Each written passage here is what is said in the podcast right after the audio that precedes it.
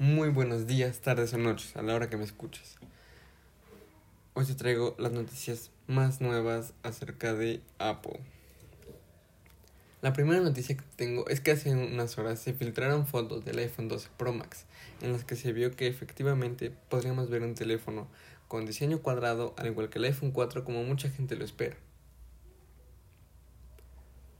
En esas fotos también pudimos ver que en septiembre podríamos ver un Apple Watch económico o SE.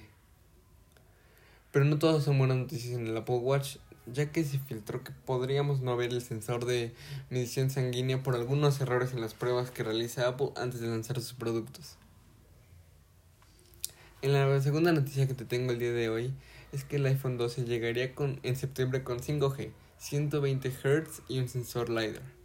Apple hace unas semanas confirmó que el iPhone 12 se retrasaría varias semanas, pero puede que lo veamos en septiembre y con un precio inicial de 649 dólares según algunos rumores.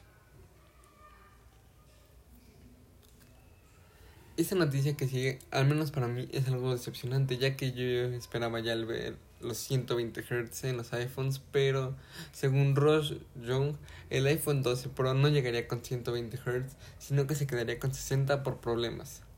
Según Ross, si Apple no logra solucionar los problemas que tienen en la tasa de refresco en los iPhones 12 Pro, tendríamos que esperar al menos un año más para poder ver estos teléfonos con 120 Hz. Algo que sería ya muy malo para Apple, ya que muchos teléfonos ya llevan algunos años trabajando con 120 Hz. Y en el iPhone al día de hoy seguimos con, 100, con 60 Hz y con un alto precio. O sea, no. Apple tendría problemas ahí. En la cuarta noticia que te tengo y la última el día de hoy, porque no he tenido mucho tiempo para escribir, porque empecé clases y no he tenido mucho tiempo. Pero la cuarta noticia que tengo y que será la última por el día de hoy, no es acerca de productos que podemos comprar de Apple, sino dónde compramos los productos de Apple en sus tiendas. Y si Apple planea abrir una tienda flotante en Singapur que flotaría sobre el agua. Esta sería la primera tienda flotante en el mundo. Y según rumores por el coronavirus no la han empezado a construir, pero muy pronto la empezarán a construir.